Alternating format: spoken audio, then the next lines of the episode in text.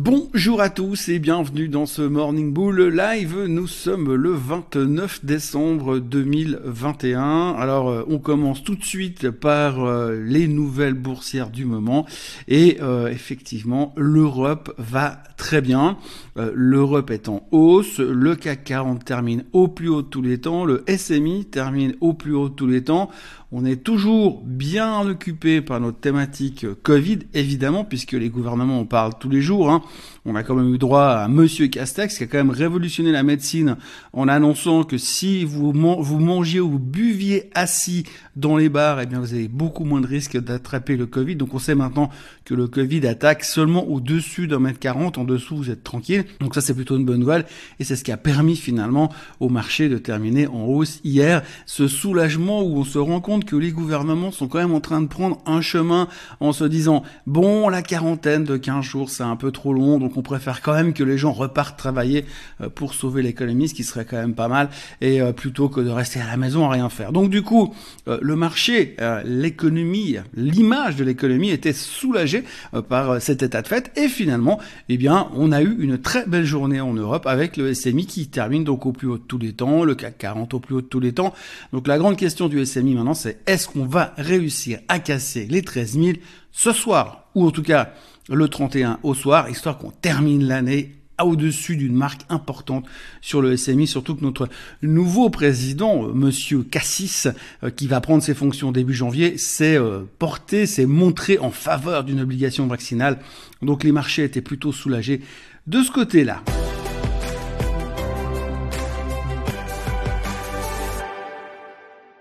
Et puis encore à noter sur les deux indices européens dont je viens de parler, donc le CAC quarante termine en hausse, les trois valeurs qui terminent en baisse sur le CAC quarante, eh bien c'est Unibail, Eurofins Scientifique et Renault, et puis en Suisse c'est uniquement Logitech et Schindler qui terminent en baisse, mais encore dans des proportions extrêmement minimes. Donc très belle journée, encore une fois sous le signe du Covid, hein, puisqu'on voit quand même que globalement la plupart des nouvelles des médias financiers tournent autour du Covid, du Covid et uniquement du Covid. Après c'est plutôt une question d'interprétation et de comment est-ce qu'on voit euh, l'avenir du Covid et de l'Omicron euh, dans tout ça. Aux États-Unis, c'était un tout petit peu différent. On a une journée qui a commencé un petit peu en demi-teinte et puis finalement on termine en hausse sur le Dow Jones, mais pas sur le S and P et pas sur le Nasdaq. On voit quand même quelques prises de profit et on repart sur notre fameuse thématique du euh, flying to defensive. On va prendre des, des, des valeurs défensives parce qu'on on se sent quand même mieux.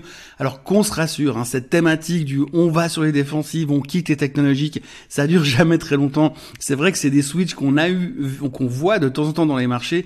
Euh, ça fait un moment qu'on nous bassine la tête avec ça, mais je pense que grosso modo depuis l'élection de Monsieur Biden, je crois qu'on parle que euh, de ça, de ces switch euh, out of tech et retour sur les défensifs. Ça dure jamais très très longtemps. Euh, d'ailleurs, je rappelle quand même pour mémoire qu'il y a quarante-huit heures, euh, lundi, on se jetait sur la tech comme si c'était euh, la solution à tous euh, nos problèmes. Et puis là, tout d'un coup, alors hier, on sortait un petit peu de la tech et puis on revenait sur les défensives. Alors après, il y avait deux trois raisons. Évidemment, il y avait des histoires comme Apple qui fermait euh, tous ces magasins à New York pour euh, cause de Covid, de Omicron, pour éviter les risques de ce côté-là. Mais fondamentalement, à la fin, eh bien, il y avait ce switch, mais c'est pas non plus la fin du monde. Donc, New York termine un petit peu en demi-teinte. C'est la première fois depuis quelques jours que le S and P cinq cents ne termine pas au plus haut de tous les temps.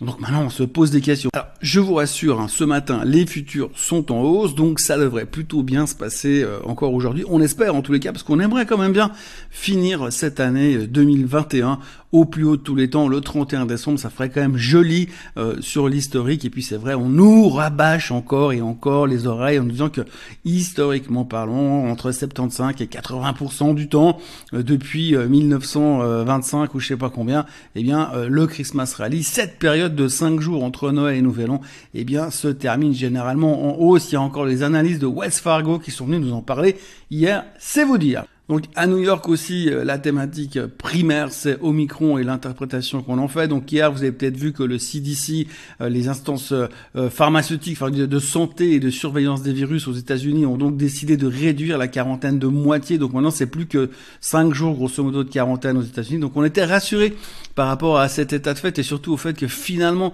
eh bien, on pouvait se dire que normalement, eh bien, c'est pas les travailleurs malades ou en tout cas en quarantaine qui allaient freiner l'économie américaine.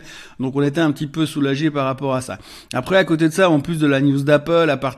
en plus du fait que les gens soi-disant sortent des, des, des, des, des tech stocks pour aller dans les défensives, il y avait aussi euh, les bateaux de croisière. Alors, les bateaux de croisière, ça devient un gros thème parce que hier, on avait soixante bateaux de croisière qui avaient déclaré des cas Omicron à bord. Donc, on commençait à s'inquiéter un tout petit peu. Aujourd'hui, c'est quatre-vingt-dix. Donc, on a déjà augmenté massivement. Et par rapport à ça, eh bien, on nous parle de plus en plus de stopper les croisières, de momentanément, en tout cas, pour le temps que ça se calme au niveau de cette, cette explosion, finalement, des contaminations au niveau du variant Omicron. D'ailleurs, à ce propos-là, eh bien, tous les chiffres et tous les graphiques montrent que les taux de contamination sont au plus haut de tous les temps, au plus haut depuis le début de la pandémie. Donc, il est vraiment hyper balèze en termes de contamination, ce variant.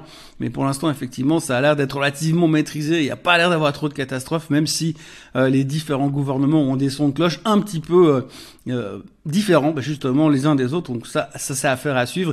Donc, c'est pour ça qu'il y a un tout petit peu de stress. Mais néanmoins, on voit quand même l'un dans l'autre que les marchés restent relativement bien disposés.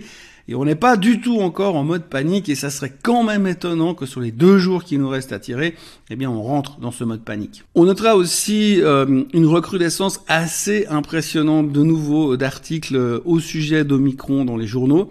Euh, c'est vrai que vous savez que je regarde toujours un petit peu le nombre d'articles sur le Covid par rapport au reste. Alors là, de nouveau, hein, on est en forte augmentation. Vous prenez le F T, le Wall Street, le Barron's, peu importe, le journal financier.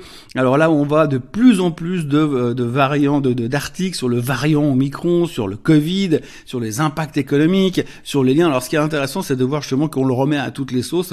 Et il euh, n'y a plus une seule, plus un seul centre d'intérêt aujourd'hui qui est euh, euh, pas lié d'une manière ou d'une autre euh, au Covid. Et donc, euh, par rapport à ça, euh, on est dans un, une phase où on a un petit peu peur. On revient beaucoup sur la thématique. Mais en même temps, la bonne nouvelle dans tout ça, c'est que les marchés ont l'air de tenir et résistent quand même assez fortement euh, face à cette recrudescence de nouveaux articles qui pourraient nous déranger de temps en temps. Après, pour les petits détails, euh, le Bitcoin ne fait plus grand-chose. Alors, il y a beaucoup d'articles qui circulent sur le, le Bitcoin et sur les crypto-monnaies en disant qu'on est en train de rentrer dans une phase négative. Vous avez des experts qui vous disent que ça va à quarante mille, d'autres qui vous disent que ça va à soixante mille. Alors, c'est la bonne nouvelle. Vous avez toujours des experts qui ont des avis, mais pas forcément des experts qui ont raison. Donc, c'est ça une autre discussion. Donc, le Covid, enfin, le Covid n'a pas vraiment trop d'impact sur les crypto-monnaies, mais pour l'instant, en tout cas, le Bitcoin se traîne, l'Ethereum se traîne. On a vraiment de la peine à à retrouver une certaine dynamique à ce niveau-là. Le seul truc qui continue à cartonner, c'est tout ce qui tourne autour des N F T, puisque visiblement, on ne parle que de ça pour le moment. À côté, vous avez le pétrole qui, lui, consolide à haute altitude, j'ai envie de dire, qui regarde un petit peu ce qui est en train de se passer.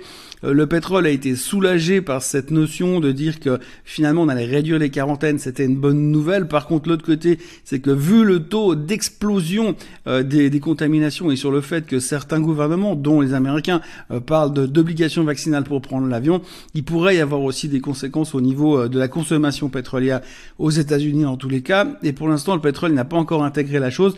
On est en train de consolider à haute altitude, pourvu que ça dure, j'ai envie de dire, mais euh, un peu moins euphorisant que la veille en tous les cas sur euh, les couleurs du baril. Et puis, euh, les volumes sont relativement faibles, hein, les Anglais sont en vacances, donc on a un petit peu moins de, d'activité quand même, il faut, euh, il faut le retenir.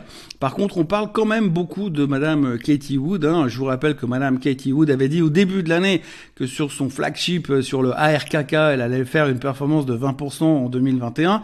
Effectivement, elle a fait une performance de vingt pour cent, parce qu'elle a oublié de dire, c'est que devant, il y avait un chiffre moins.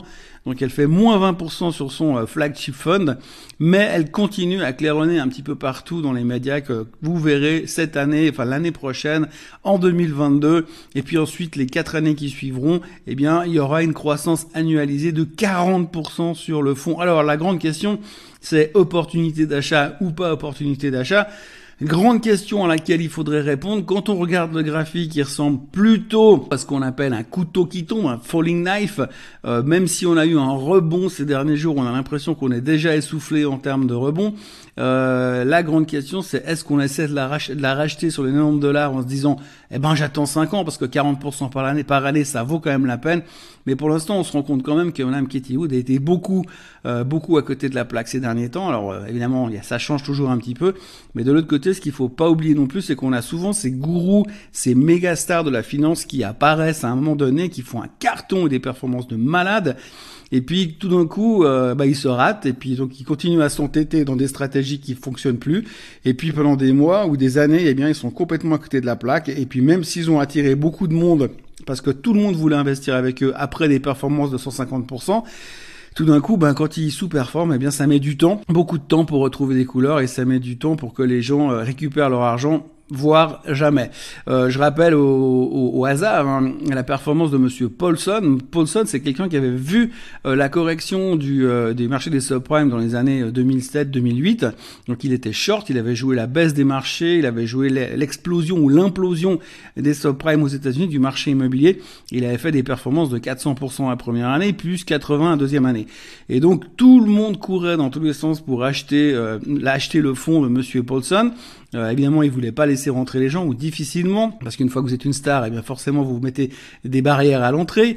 Et donc Monsieur Paulson avait euh, récupéré quand même pas mal d'argent, puis ensuite fermé les vannes. Et puis depuis les quatre-vingts pour cent, il nous a fait trois années de merde derrière, où il a fait que de perdre de l'argent.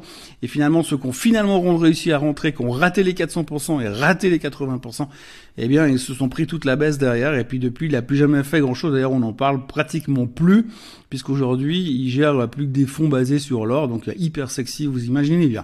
Donc voilà, euh, toujours un peu d'interrogation, mais c'est vrai qu'on parle de nouveau beaucoup de Madame Cathie Wood. Donc la question aujourd'hui, c'est est-ce que vraiment elle a vécu un setback, un, un repli temporaire durant cette année deux mille vingt et un et que deux mille vingt-deux sera son année ainsi que les quatre qui suivront. Donc peut-être qu'on peut quand même se poser des questions sur le sujet. Honnêtement, j'ai pas la réponse. Perso, quand je regarde le A R K K, j'aurais envie de mettre des billes dedans en disant tiens, je vais mettre un petit bout de mon portefeuille et puis on va lui donner une chance pendant les cinq prochaines années. Et pourquoi pas, il peut y avoir des bonnes surprises à faire à suivre. On en reparlera sûrement l'année prochaine. Toujours à propos de la tech aux États-Unis, euh, il y a aussi Wedbush hier qui a annoncé que l'année prochaine, Tesla allait euh, faire vingt-huit pour cent de hausse. Alors c'est assez intéressant aussi euh, à discuter hein, parce que d'abord on a appris encore que hier, Monsieur Elon Musk a encore vendu pour un milliard de dollars de Tesla. Donc lui, ça nous fait trois semaines qu'il nous dit qu'il a fini de vendre, mais il continue de vendre quand même. Donc ça, bref, ça surprend plus personne. Mais donc quand on voit un petit peu ce que ce que fait Monsieur Musk aujourd'hui, eh bien Wedbush a pris l'opportunité de dire l'année prochaine, eh bien ils vont faire vingt-huit pour cent de performance sur le titre. Alors c'est admirable, hein. Moi, je suis toujours super fan de ces gens qui arrivent à vous dire oui, l'année prochaine, on va là-bas. De trente pour cent. Et puis on parle de vingt-huit pour cent. Hein. On parle pas de trente ou de vingt ou un chiffre rond. Non, c'est vingt-huit pour cent. À la limite, il aurait pu aller à vingt-huit virgule vingt-deux, mais bon, il s'est lâché, il a arrondi un petit peu. vingt-huit pour cent l'année prochaine. En deux mille vingt-deux. Alors puisqu'on parle de prédictions, eh ben il n'y a pas que lui qui fait des prédictions. Moi, je vais aussi faire mes prédictions pour l'année prochaine. Ce sera dans la vidéo de vendredi matin. Donc vendredi matin, je vais parler que de ça. Je vais faire que mes prévisions pour deux mille vingt-deux euh, sur les indices, sur les matières premières, sur euh, un peu tout. Donc voilà. Donc, si vous avez des questions et si vous avez des, des titres que vous voulez, euh, sur qui vous voulez des prédictions pour l'année prochaine, euh, n'hésitez pas à me le, à me le signaler. Euh, mais autrement. Euh, On va parler que de prédictions vendredi matin. Moi aussi, je vais être très précis. J'aurai du marc de café, j'aurai des osselets et j'aurai des pièces de monnaie.